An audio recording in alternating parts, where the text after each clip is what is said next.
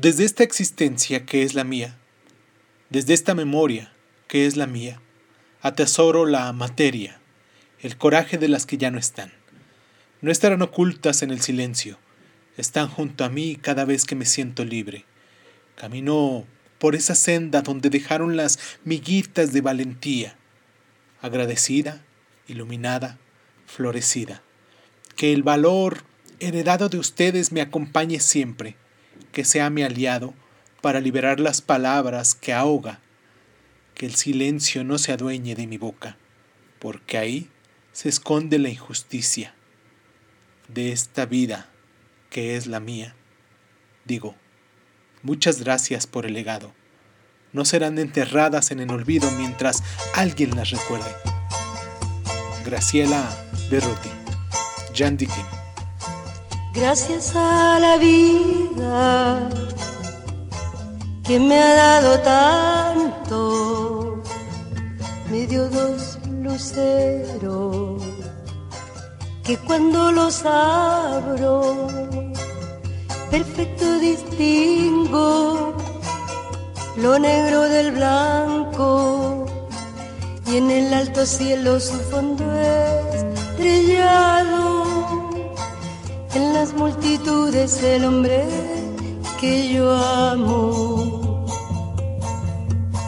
Gracias a la vida que me ha dado tanto,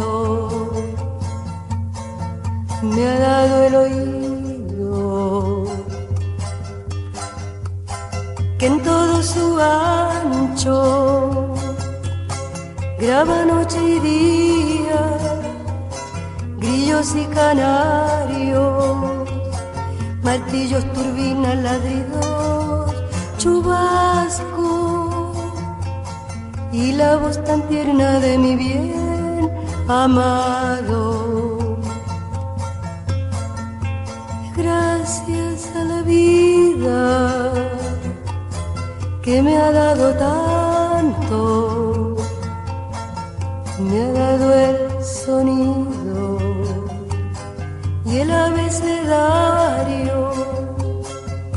con él las palabras que pienso y declaro, Padre, amigo, hermano, y luz alumbrando la ruta del alma del que estoy amando.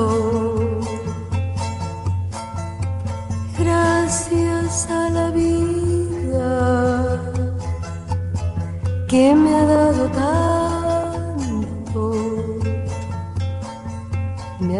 la marcha de mis pies cansados, con ellos anduve ciudades y charcos, playas y desierto, montañas y llano, y la casa tuya, tu calle y tu patio.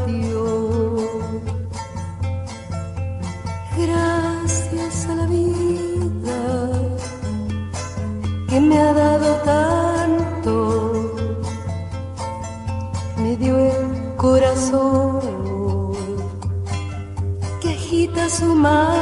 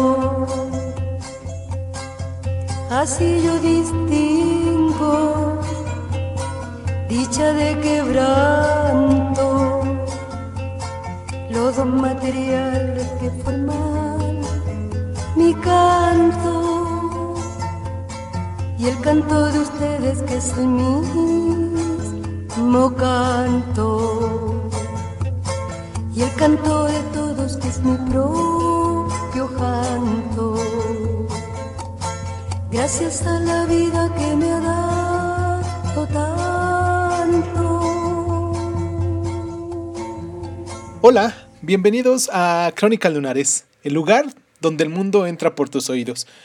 Eh, después de haber escuchado esta rolita de Violeta Parra, de haberla tenido aquí, una, una rolita que me gusta mucho, que yo la escuché por primera vez cuando la puso mi madre en, en, en, el radio, creo, no sé si en su grabadora en ese entonces, en el tocadiscos de Violeta Parra, Gracias a la Vida, se me quedó muy grabada y, y más que nada por su sentido folclórico, fue por la sensación de las palabras, de las frases que estaba utilizando. Es una canción de agradecimiento, de conciencia mm, de vida. Y pues vale la pena escucharla mucho, muchas veces y mucho, porque con estas dos, este, con esta entrada que tuvimos del texto que nos escribió, este, que nos, bueno, nos permitió, no nos escribió para nosotros exclusivamente, pero nos permitió grabarlo nuestra amiguita Jan, nuestra amiguita Grace, que, que tenemos y que nos sigue en, en Facebook, una amiga que quiero mucho, que, que ya tiene mucho tiempo que, que la conozco y que hemos creado una muy buena amistad también, a pesar de, de la distancia y del, del, tiempo. Ahí seguimos, seguimos siendo cómplices en silencio de muchas cosas que nos van pasando a lo largo de nuestra vida. La quiero mucho a esta, a esta mujer que vive allá en Argentina. Un abrazo a toda la gente que nos escucha para allá en Argentina, porque sé que hay mucha gente en, las, en diferentes lugares que nos están escuchando allá en Argentina. Un abrazo a todos ellos. Pues esta Yandy, que pues tenemos muchos años en, en, conocernos, ahorita nos permitió grabar su texto que hizo apenas recientemente el 8 de, de este mes en conmemoración a lo del Día de la Mujer. Y pues como ustedes ya bien saben, les estamos dando una tendencia de lo que vamos a hablar en esta ocasión. Y pues nada, vamos a escuchar lo que nos corresponde de nuestra siguiente letra. La semana pasada decía que era la letra D, me equivoqué este, fatalmente, porque fue la letra Che. La letra Che que muchas de las veces ya no la saltamos, o sea, ya cuando decimos el abecedario, ni la doble L ni la Che las utilizamos, ni la ñ. A veces ni siquiera las utilizamos. Vamos A, B, C, D y la Che se quedó ahí. Y entonces, la semana pasada les dije que iba a hablar sobre la Che y cuando digo sobre la D y cuando me di cuenta, ya estaba hablando sobre la Che. En esta ocasión sí vamos a hablar sobre la D. Vamos a escuchar eh, esta rolita que tenemos preparada.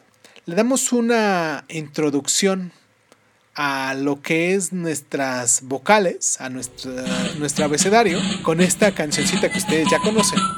Y pues vamos a escuchar la letra D.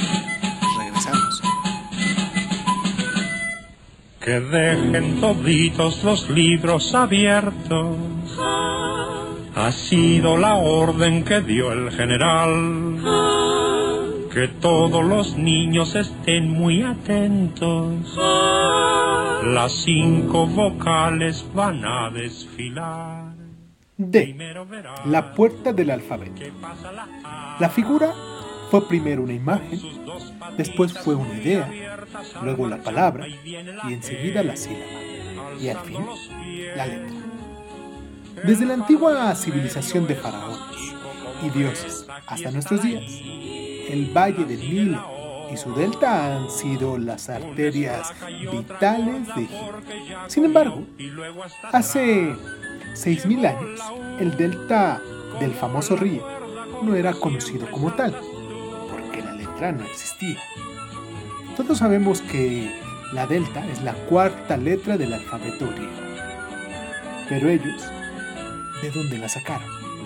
Después de pasar por la escritura jeroglífica, hieráltica y demótica hace 1500 años antes de Cristo, los egipcios habían establecido 24 signos que ya representaban sonidos, es decir, fonogramas. Entre estos estaba la imagen de una puerta que representaba el sonido de. Los egeos, habitantes de Creta, quienes por su cuenta ya habían desarrollado la escritura hasta obtener sus propios fonogramas, tomaron de los egipcios el signo de la puerta o entrada para la lengua. Posteriormente, los fenicios, al adaptar los fonogramas cretenses para su propio uso, convirtieron a la puerta en la letra de conservando su significado. De ahí fue tomada por los antiguos griegos y rebautizada como delta, que es la que se ve como triangulito, y una S. La tercera consonante de su alfabeto, y los romanos la convirtieron en nuestra conocida D. Su trazo manuscrito se fue deformando de las romanas rústicas a las unciales y de estas a la minúscula. A partir de entonces, la D solo se ha molestado en cambiar de estilo de trazo, como muchas otras letras. La D es una buena letra, por lo menos en el español. Todos la queremos mucho porque nunca provoca la mala ortografía. No nos confunde con otra que suena igual, ni necesita auxiliares como la G y la Q, que es una consonante con sonido suave que tiene una correspondencia exacta entre la letra y el sonido dental que representa. Lamentablemente, gracias a sus bondades y a su suavidad, tiende a ser ignorada en el lenguaje oral, producto de acentos sevillanos, aragoneses, gallegos o navarros y los muy cantados y sabrosos tropicales. La de intervocálica siempre es desdeñada en las palabras acabadas en ado, ada, ido, como por ejemplo, cuando canta de manera infame y lastimosa cierto españolito sobre lo que menos me importa, que es el estado de su corazón. Cansado, tumbao, herido y partido. Pero, aún para la D, si resulta estar al final de la palabra. La verdad queda en duda y la oscuridad puede no serlo. Esos vicios de la lengua podrían hacer pensar que la D es una letra en vías de extinción, como opinan en una forma muy pesimista Salvador y Lodares. Si ellos llegaran a tener la razón, Dios no lo permita, ya no tendríamos tantas maravillas que la D nos ha brindado. No jugaríamos a los dados, no podríamos saborear los duraznos, ni tendríamos dientes para comerlos, ni dientrífico para lavarlos, ni habría dadaísmo, ni conoceríamos a Degas, y mucho menos podríamos mencionar la desaparición de la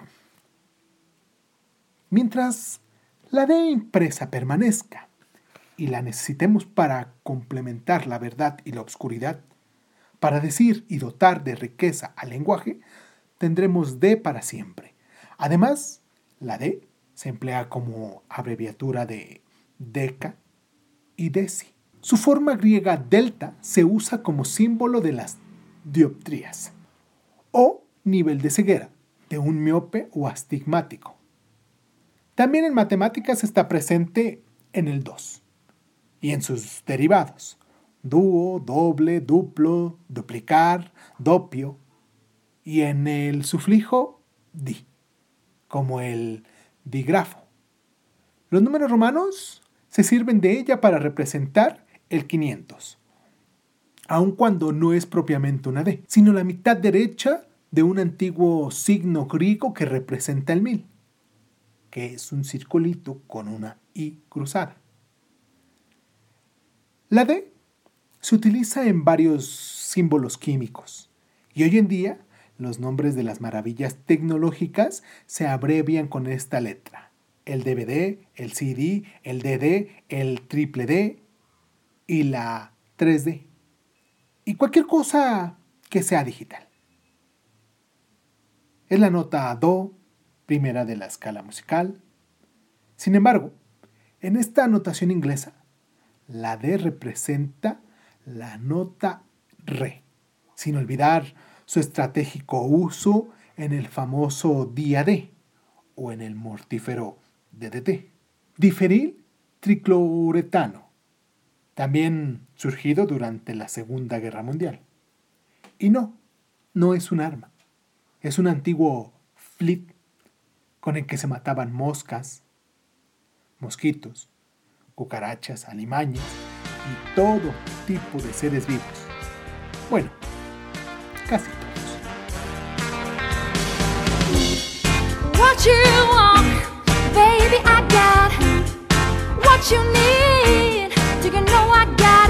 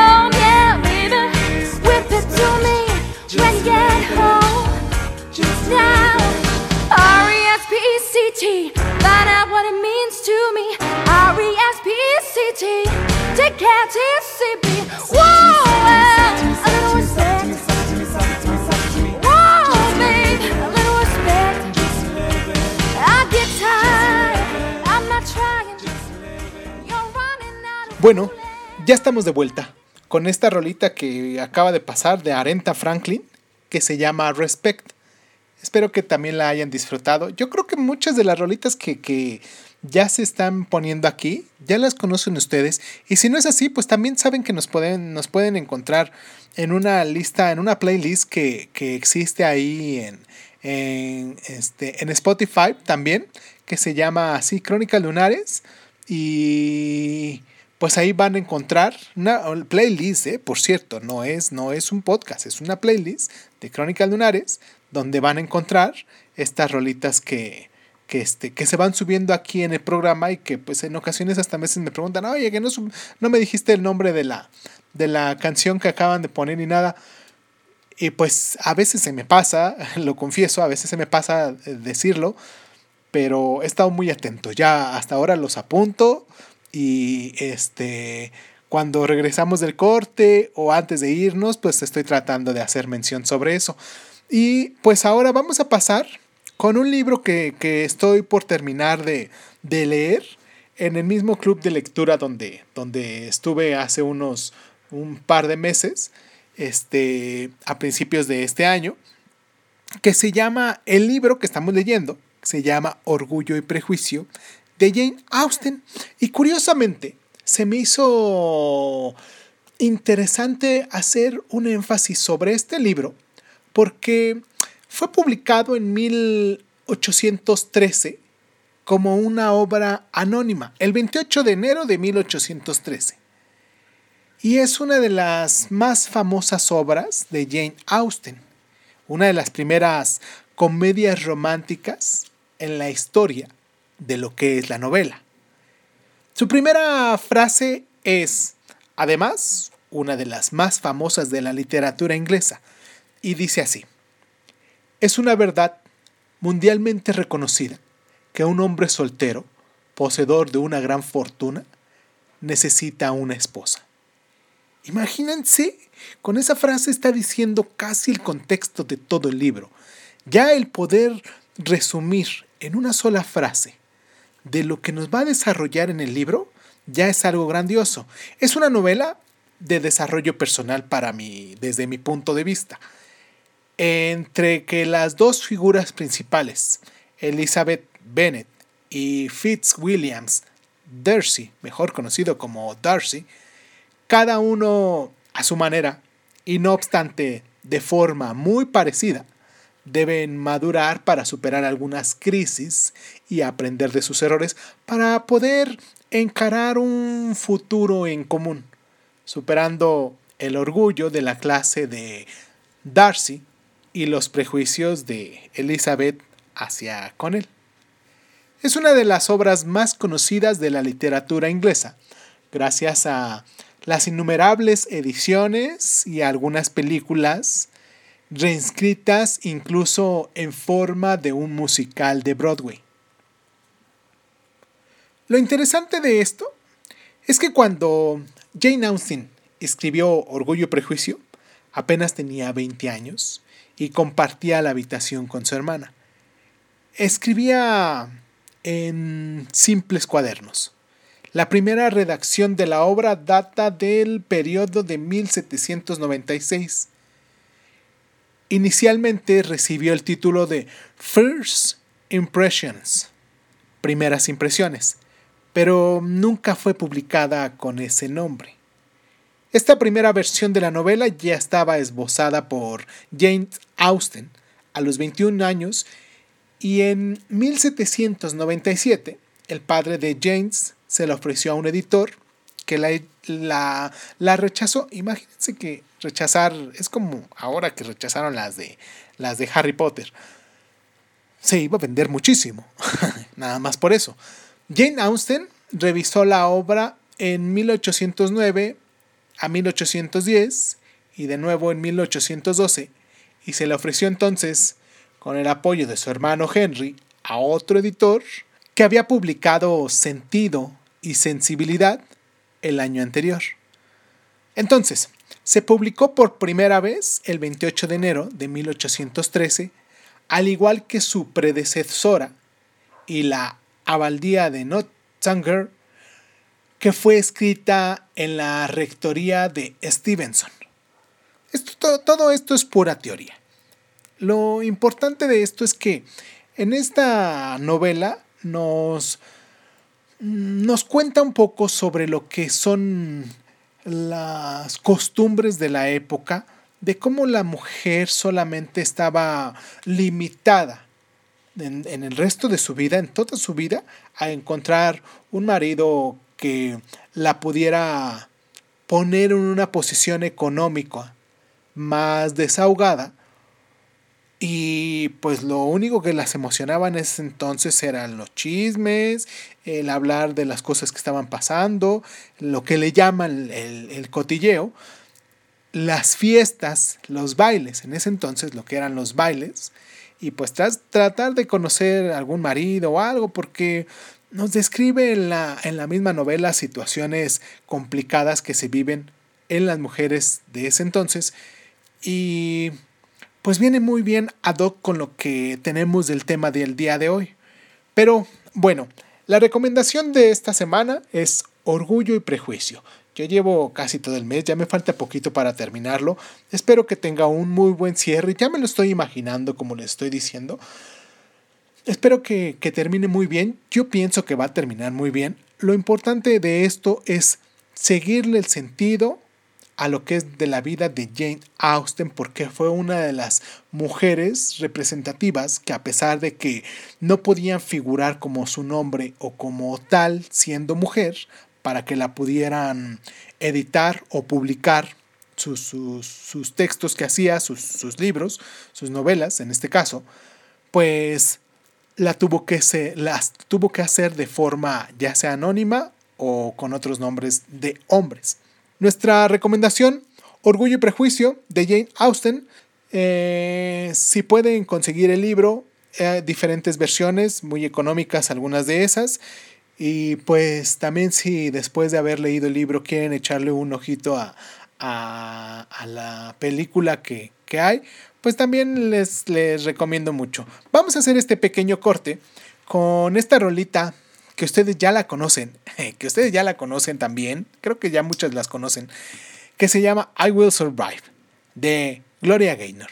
Vamos a hacer el corte y regresamos. Диджей Кефир представляет First I was afraid, I was petrified. Kept thinking I could never live without you by my side. But then I spent so many nights thinking how you did me wrong. And I grew strong, and I learned how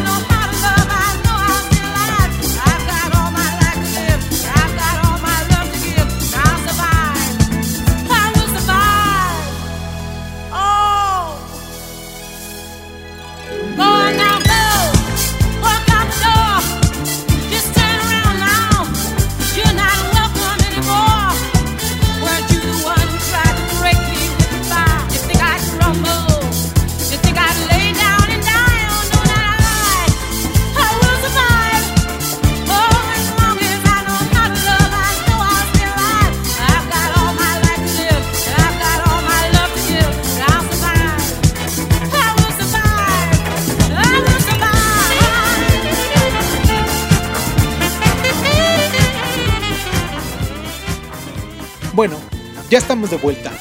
Y pues como bien les decía al principio, ya les recomendé un libro y ahora les voy a recomendar una serie. Normalmente les recomiendo películas, pero en esta ocasión les voy a recomendar un- una serie que ignoraba de qué trataba, pero que viene muy bien al caso porque eh, yo la encontré de forma casual en uno de los canales de, de televisión que, que- que existen y pues me di cuenta que eh, conforme pasó la, la- los primeros dos capítulos me llamó la atención más que nada por la, por la actuación que tienen estos personajes. En esta serie actúan Jennifer Aniston, René eh, Steve Carell, entre otros más, de, de muy buena talla que los hemos visto en, en diferentes películas. Pero lo que me sorprendió mucho fue la actuación de Jennifer Aniston y de Reese, Reese Wit- Witherspoon. Perdón si lo pronuncio mal, pero creo que por ahí va su nombre.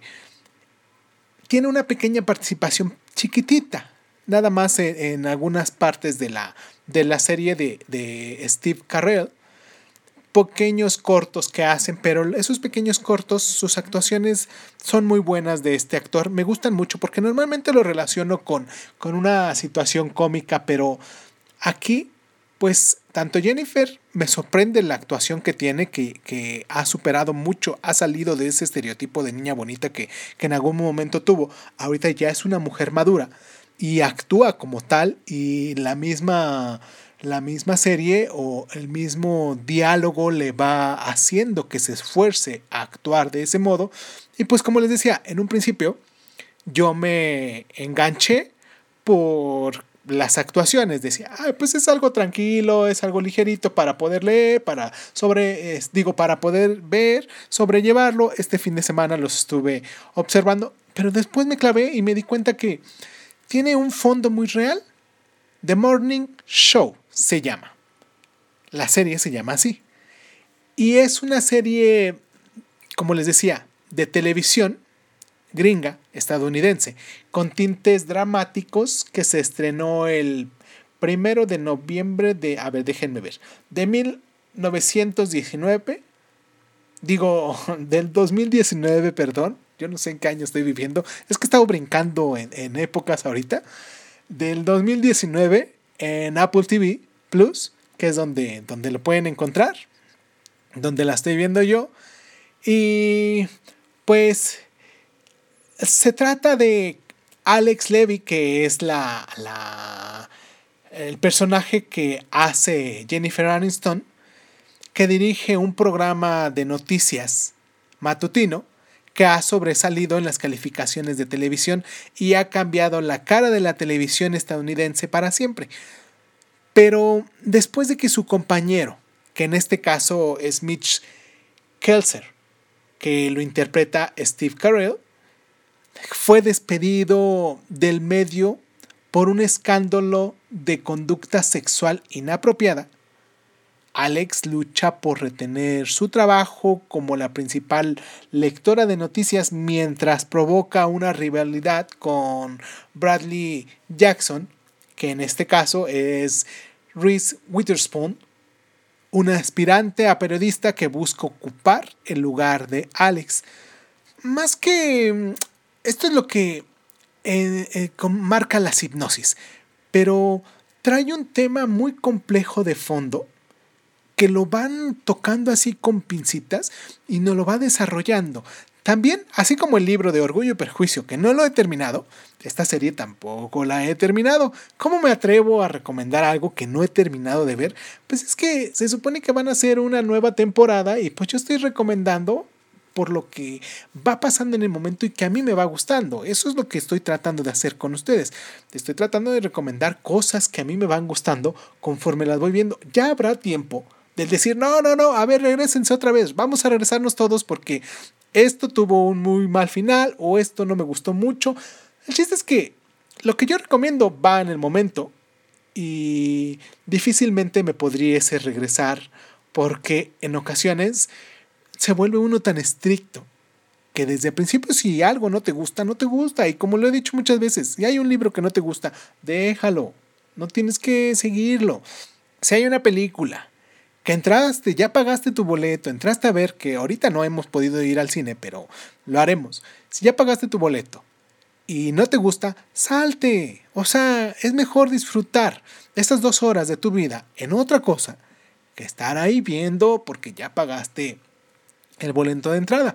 Yo lo digo muy fácilmente porque me he salido del cine, porque he dejado libros, pero hasta el momento mi recomendación de la serie de esta semana o de este mes, como ustedes quieran verlo, The Morning Show, es esta eh, protagonizada, como les decía, por Jennifer Aniston, por Reese Witherspoon, por Steve Carrell, por, por varios personajes que, que los hemos ido viendo tanto en otras series como en diferentes películas. Yo la recomiendo, vamos a echarle un ojito porque habla un tema delicado, como les decía, que viene en relación a lo que estamos hablando esta semana sobre los derechos de la mujer, sobre el Día de la Mujer, sobre los valores que tienen, que, que tenemos nosotros como hombres darles a las mujeres y que como ya platicábamos, a lo mejor ahorita me voy a me voy a dar ya me voy a soltar un poquito más para para hablar sobre este tema, pero por ejemplo, esto que pasó el 8 de de este mes hace dos días, hace tres días, porque ahorita ya estamos a 11. Esto que pasó hace unos días, em, el que salen las mujeres y que toman las calles y que protestan, esto es una situación, ya tenemos que verlo como una situación bien normal. No por el hecho de que salgan a protestar, sino porque tienen derecho tanto de protestar de las cosas que no le gustan, como tienen derecho a tener una seguridad, a tener una igualdad, porque tenemos que ser conscientes que la mente no tiene géneros. Sí, la mente no tiene géneros. Que nosotros como hombres no es nuestra lucha, no podemos participar, no las podemos ayudar. Lo único que les podemos hacer es facilitar esta lucha que están teniendo contra el patriarcado, contra el machismo y tratando de ponernos en su lugar, tratando de respetarlas, tratando de darles su valor, tratando de, de equipararlas del mismo modo, de tenerlas en, en, la misma, en el mismo nivel que nosotros, de que ganen lo mismo, que tengan los mismos puestos, que eh, distintas cosas que se van pasando a lo largo del, de, del día y que uno como hombre pues eh, se ha abusado eso. La lucha no es contra los hombres en sí, es la lucha contra o a favor, a favor de un derecho que bien se merecen, que han sido traicionadas a lo largo del tiempo, que han luchado junto con el hombre a lo largo de los diferentes movimientos sociales, políticos, las revoluciones, en los movimientos que que ha habido para poder derrocar a diferentes personajes de la política mundial. Ahí han estado las mujeres apoyando y a final de cuentas han sido traicionadas y no se les ha dado derecho a voto. En su pasado no se les, dio, no se les daba derecho a voto y al principio este tipo de movimientos empezó por, por reclamar un derecho a voto. Ahora ya tienen derecho a voto que bien se lo merecieron pero demasiado tarde llegó. Ahora ya lo tienen vamos a darle chance de que ellas también tomen puestos, porque no es que les demos permiso, es porque se lo merecen. Vamos a entenderlo, vamos a cambiarnos ese chip. Vamos a tratar de ser más empáticos, de tratar de entender su lucha, de tratar de entender su movimiento. Y que si van y, y tiran un muro, que lo tiren, que si van y pintan paredes, que si van y pintan monumentos, que los pinten, porque estoy de acuerdo que vamos a tirar primero para poder tener estos derechos y después construiremos en paz y con tranquilidad y lo haremos juntos. No hay que tener miedo. Este presidente que tenemos aquí en México tuvo tanto, tanto miedo o es tanta su ignorancia, o es tanta su, su indiferencia, que mandó prefirió mandar a poner un muro para que no le rayaran la puerta de donde ahorita está viviendo, porque ni siquiera es su casa, ahorita está viviendo, porque él decidió irse a vivir ahí a Palacio Nacional, ahí en el centro. Prefirió eso y poner ahí un montón de vallas y de mujeres policías para defenderlo, para defender símbolos que él se ofana de sentirse muy orgulloso, primero hay que tirar.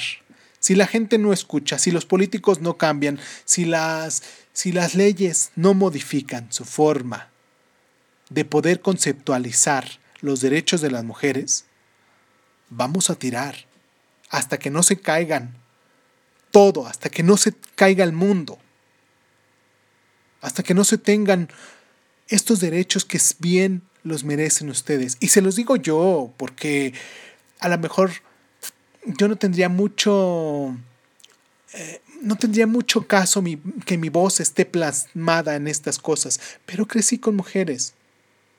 Aprendí a quererlas, aprendí a respetarlas. Yo crecí con mujeres. No es mi lucha, no puedo participar y eso me desespera en ocasiones. Que más yo quisiera salir también, gritar con ustedes. No puedo hacerlo. Es una lucha muy personal, porque los hombres que están en el poder no están haciendo nada por cambiar esta situación. Quiero hacer una pequeña pausa en esta ocasión, dejarles un audio que escuché sobre la historia del feminismo. Voy a ponerles aquí a continuación este, este audio que, que, encontré en internet de, de un grupo de personas que se dedican a hacer eh, pequeñas este, recuentos de la historia. En menos de 10 minutos más o menos así cuentan ellos. Y pues hacen los dibujitos y, toda la cosa, nos cuentan la historia. Es muy fácil de entenderlo. Los voy a dejar ahorita estos 10 minutos próximos con este audio. Espero que lo escuchen hasta el final. Tiene reflexiones muy interesantes en relación a- al por qué y el por qué se ha dividido también en diferentes formas de entender de lo que es eh, esta situación de, del machismo o en este caso pues se ha dividido la, la mujer y es el feminismo, ¿no? Como diferentes líneas de feminismo en el cual aquí nos va explicando y pues como les decía anteriormente, vamos a hacer este pequeño corto, les voy a dejar este audio y regresamos para pues nuestros mensajes parroquiales porque no quiero que se alargue muchísimo este, este podcast. Vamos a escuchar este audio, terminamos con esto, ¿qué les parece si escuchamos esta rolita que se llama Ella de la artista Bebé y regresamos, ¿no? Es los que quieran ir a traer un cafecito también, mientras, o los que nos están escuchando por sus audífonos y que están haciendo su quehacer en el día, o los que están trabajando, los que van manejando, los que van corriendo. Hay diferentes formas de escucharnos. Vamos a escuchar esto, ya no le voy a dar mucha, mucha, ah, ya no lo voy a alargar tanto. Vamos a escuchar esto y regresamos. Muchísimas gracias a todos los que nos están escuchando. Vamos, regresamos. Como sabes, la historia ha sido construida considerando al hombre el sexo fuerte y a la mujer el sexo débil, más frágil, menos capaz, incluso menos inteligente. Y además, esa diferencia se ha hecho pasar como algo natural, algo que se da por naturaleza. Pues bien, el hombre, basándose en esa superioridad natural, ha sido el protagonista de decisiones políticas, sociales y culturales, y ha dejado a la mujer la función de crianza de hijos y cuidado de la casa. Bueno, y de su satisfacción sexual. Y eso durante siglos y siglos y siglos. A lo largo de la historia, muchas mujeres se han sentido molestas con esta desigualdad llevando a cabo quejas y protestas. Pero no es hasta el siglo XVIII cuando hay una toma de conciencia colectiva de esta situación y se desarrolla un movimiento ideológico y social que luchará por romperla. El movimiento feminista. Empezamos. Estamos en el siglo XVIII, en el Renacimiento. Te sitúo. Si eres mujer, tu labor natural es cuidar de la casa, criar a los hijos y practicar sexo con tu marido. Eso sí, no puedes estudiar, votar ni tomar decisiones familiares, ni siquiera con quién te casas. Si trabajas, el dinero es para tu marido. Flipante, ¿no? Bueno, entonces surge la Ilustración, principalmente en Francia, un movimiento intelectual que defiende la igualdad social de las personas. Todos somos iguales independientemente de la clase social. Como recordarás, esto lleva a la Revolución Francesa, que trae consigo la Declaración de los Derechos del Hombre y del Ciudadano. Pero, tachan, en esa declaración hablan exclusivamente de los derechos del hombre sin incluir a la mujer. Las mujeres no entienden como habiendo un cambio político hacia la igualdad universal, ellas, la mitad de la población, son excluidas. Y entonces aparecen dos mujeres fundamentales dando lugar a la llamada primera ola del feminismo. Ya verás. Por un lado, Olympe de Gouges. Ella coge el texto y lo replica. Escribe la Declaración de los Derechos de la Mujer y de la Ciudadana y reivindica todos los derechos civiles para la mujer.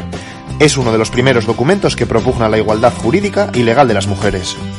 Por otro lado, Mary Wollstonecraft y su Vindicación de los Derechos de la Mujer, considerado el texto que funda el feminismo. Fíjate lo que dice. La diferencia entre los géneros, hombre y mujer, no es algo natural, como se venía pensando, sino algo cultural, algo que se produce a través de la educación. Por tanto, aboga por una educación igualitaria. Muchas mujeres comienzan a cuestionar la necesidad de quedarse en casa por obligación. Por cierto, la hija de Wollstonecraft fue Mary Shelley, autora de Frankenstein. Curioso, ¿eh? Ante estas primeras reivindicaciones feministas que suponen todo un avance, se responde con una dura represión. Olympique de Gouges, por ejemplo, es guillotinada, muchas mujeres encarceladas, no se permite que se reúnan más de cinco mujeres en la calle.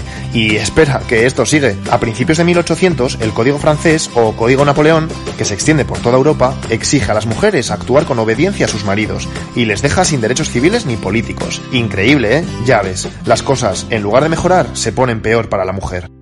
Eso sí, a pesar de esta derrota, las cosas nunca volverán a ser lo mismo. Espera que te sigo contando porque llega la segunda ola del feminismo, el sufragismo. Y esta ola ya no es un movimiento solo intelectual, pasa a ser un movimiento de acción social. Ya verás. El movimiento sufragista surge en los dos países anglosajones, y luego estos van influyendo en el resto de países.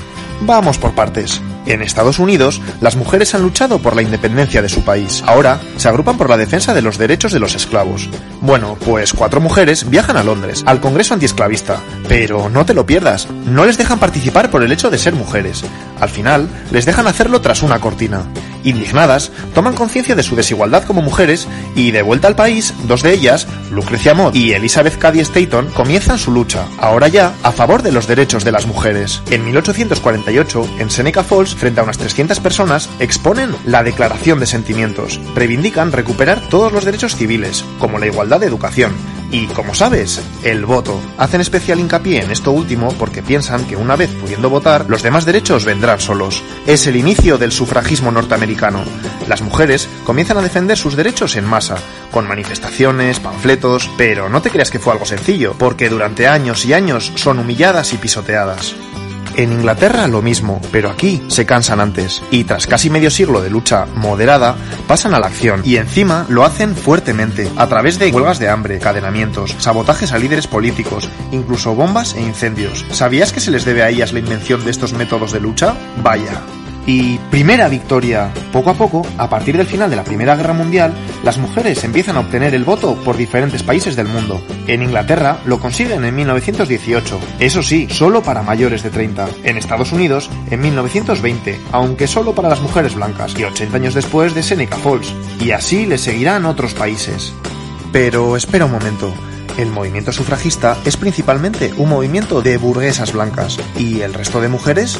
Bueno, pues empiezan a aparecer mujeres feministas con otras realidades, como Sojourner Truth, una esclava negra que habla por primera vez de la doble exclusión, por negra y por mujer. O Flora Tristán, mujer socialista que habla de las mujeres obreras y explica también la doble represión que sufren, de clase y de género. Explica que la mujer es la proletaria del proletariado. Y es que precisamente ella puede considerarse la precursora del llamado feminismo socialista. Ella se ha cansado de tirar la toalla. Se va quitando poco a poco de la araña. No ha dormido esta noche, pero no está cansada. No miró ningún espejo, pero se siente todo guapa hoy. Ella se ha puesto color en las pestañas. Hoy le gusta su sonrisa. No se siente una extraña. Hoy sueña lo que quiere, sin preocuparse por nada. Hoy es una mujer que se da cuenta de su alma. Hoy vas a descubrir que el mundo es solo para ti, que nadie puede hacerte daño, nadie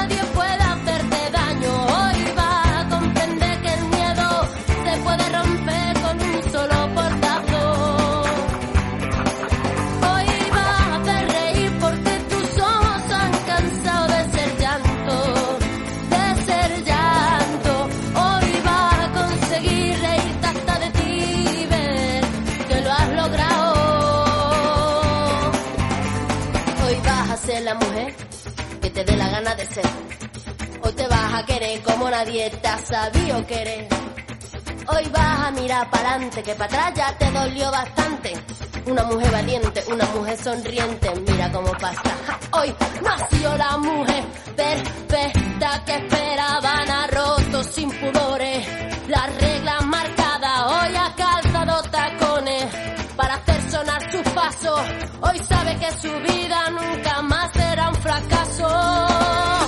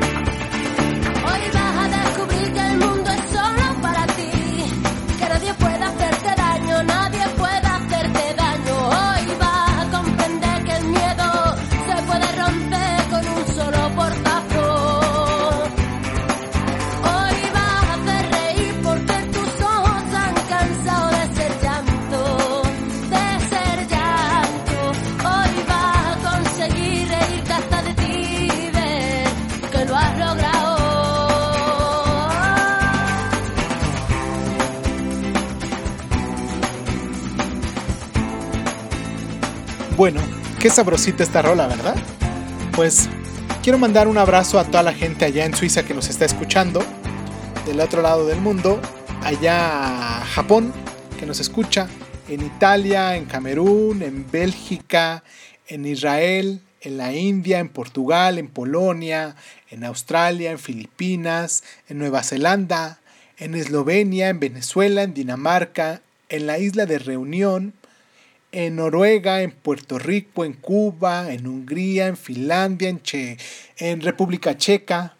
Tengo ganas de leer un cuento de este, ahorita hablando de la República Checa, tengo ganas de, de, de leer un cuento de este autor checo, que ahorita se me fue su nombre, de Milán Kundera. De Milán Kundera, ya me acordé, sí. De Milán Kundera tengo ganas de leer algún cuento de él, porque he leído algunos libros de él que me han gustado mucho. Pues bueno, eh, eh, cerremos este, el paréntesis. Un abrazo a la gente de Grecia, en Egipto, en Turquía, a Mongolia, a Sudáfrica, a Marruecos, en Singapur, a Andorra, y recientemente la gente que nos está escuchando en Taiwán. A todos ellos quiero mandarles un abrazo muy fuerte. Sé que hay muchos países que se me han olvidado, pero esos normalmente los digo porque están en la primera lista. Están casi al principio y son de los que normalmente nos escuchan.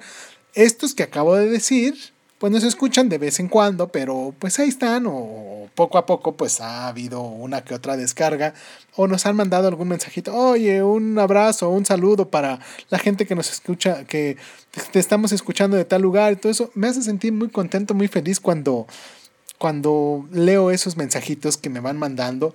Ya saben que mi correo es crónicalunar.sun.hotmail.com donde nos pueden mandar su correo y yo, yo, yo, Irving Sun, me, me, dedico personalmente a contestar todos y cada uno de esos correos que me mandan. Vamos a, a, a hacer este... Bueno, estos son los mensajes de los saludos que estaba mandando. Vamos a... Ahorita ya perdí la línea de, de lo que íbamos a hacer. ¿En qué estábamos? Ah, sí. Que los mensajes parroquiales, ¿no? Que les iba a decir lo que se va a, lo que vamos a tener esta semana y los planes que tengo para la próxima. Mañana tenemos programado un cuento de Carlos, de Juan Carlos Onetti, que se llama La cara de la desgracia. Es un cuento un poquito largo, pero quien no conoce a Onetti tiene la oportunidad. Ya hemos grabado anteriormente un cuento de Onetti. Hace el año pasado creo que grabamos un cuento de él que tuvo una muy buena respuesta porque incluso hubo un amiguito por ahí que, no conocía que, que, me mandó un mensajito por, por, este, por la página de, de Facebook de Crónica Lunares donde me dijo que le había gustado muchísimo el cuento de Onetti que habíamos tenido y que le avisara cuando volviéramos a subir otro y en esta ocasión pues tenemos otro cuento de él que se llama La cara de la desgracia. Es un cuento, son cuentos muy psicológicos, si lo viéramos de este modo. Tanto el anterior como este son cuentos muy psicológicos que no se puede uno perder en el caminito porque se confunde, porque va, lo va haciendo de una forma tan natural. Los diálogos que va teniendo, que parecen diálogos como si fuesen de teatro, lo va haciendo de una forma muy natural, pero también se presta a que eh, exista una cierta confusión al final o que al final podamos entender todo el resto de lo que se hablaba del, mismo cuento. Eso el día de mañana. El sábado tenemos El aserradero de Augusto Roa Bastos. También es esto una historia de amor de las que teníamos pendiente del mes de febrero. Y el domingo tenemos el canto de la juventud de Montserrat Roy. Confieso que aquí con Montserrat Roy no la conocía, pero como salió en un volumen de, de, cuentos de amor que les estuve este, interpretando en el mes de febrero, como les decía, pues salió ella y pues me di a la tarea de, de investigar quién era esta mujercita tiene unas obras muy interesantes que voy a tratar de leer en un futuro para poderme documentar un poquito más sobre ella. Y pues el próximo lunes quiero empezar con un libro que se llama El Profeta.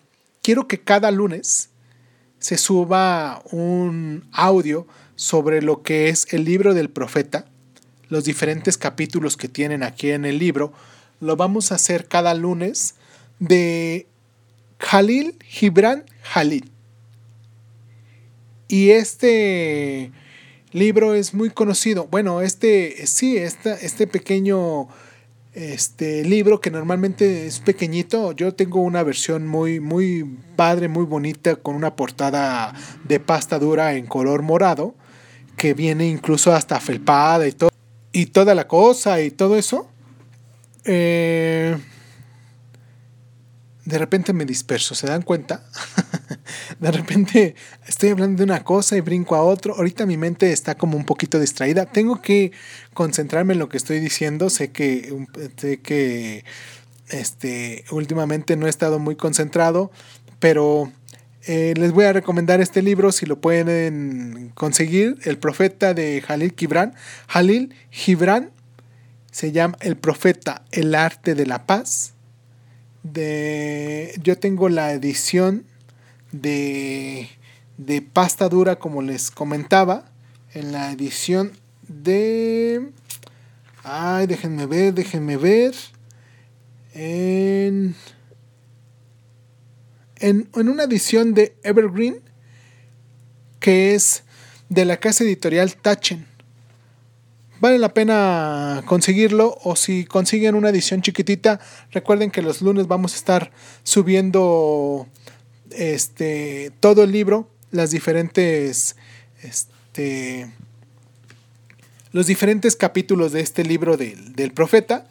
Los vamos a estar subiendo, voy a tratar de estarlo subiendo los lunes para poder dar un impulso para la gente que, nos escuche, que nos, les gusta este tipo de temas. Y pues nada, no me queda más que agradecerles a ustedes el hecho de que estén aquí cada semana escuchándonos o que estén entre semana escuchándonos.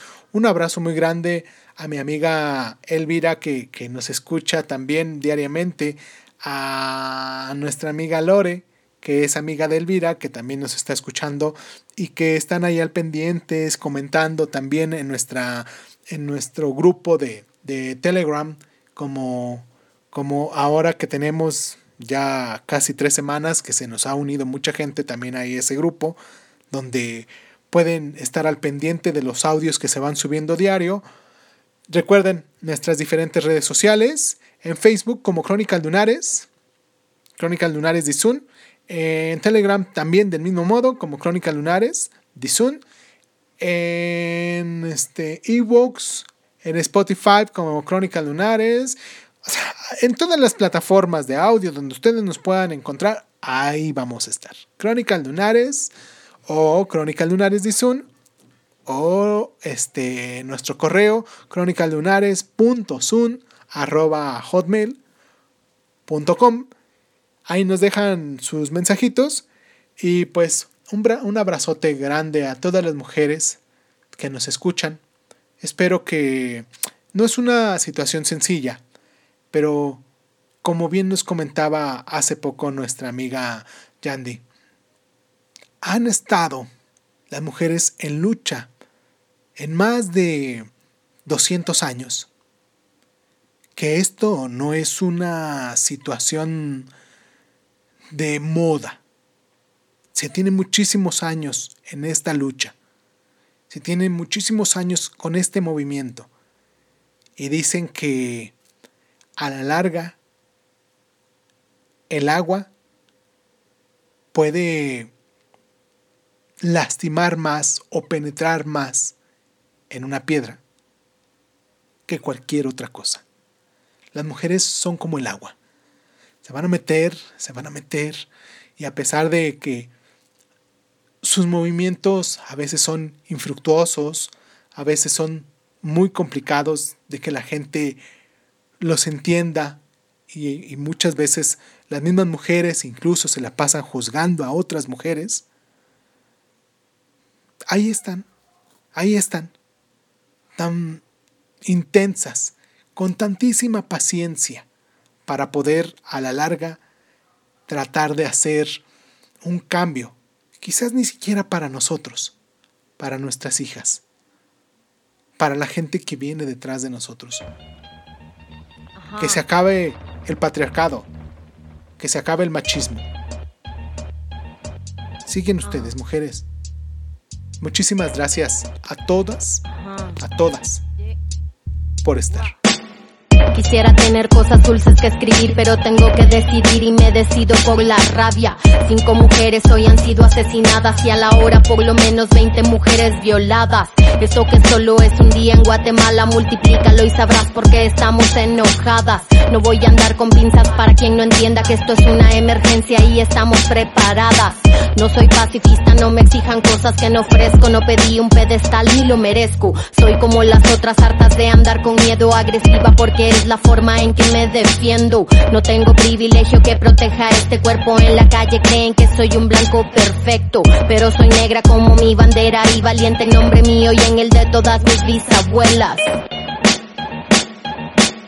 La curandera que murió de tantos golpes porque el hombre que la amaba realmente la odiaba. La otra que fue abandonada con un hijo y cuando se enfermó tuvo que mandarle un hospicio.